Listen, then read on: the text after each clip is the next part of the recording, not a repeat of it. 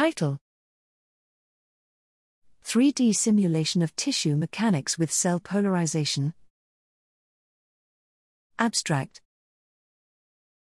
The three D organization of cells determines tissue function and integrity, and changes dramatically in development and disease. Cell-based simulations have long been used to define the underlying mechanical principles.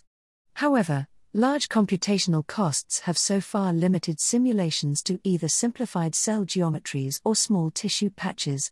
Here, we present SimuCell three D, a highly efficient open-source program to simulate large tissues in three D with subcellular resolution, growth, proliferation, extracellular matrix, fluid cavities, nuclei, and non-uniform mechanical properties, as found in polarized epithelia.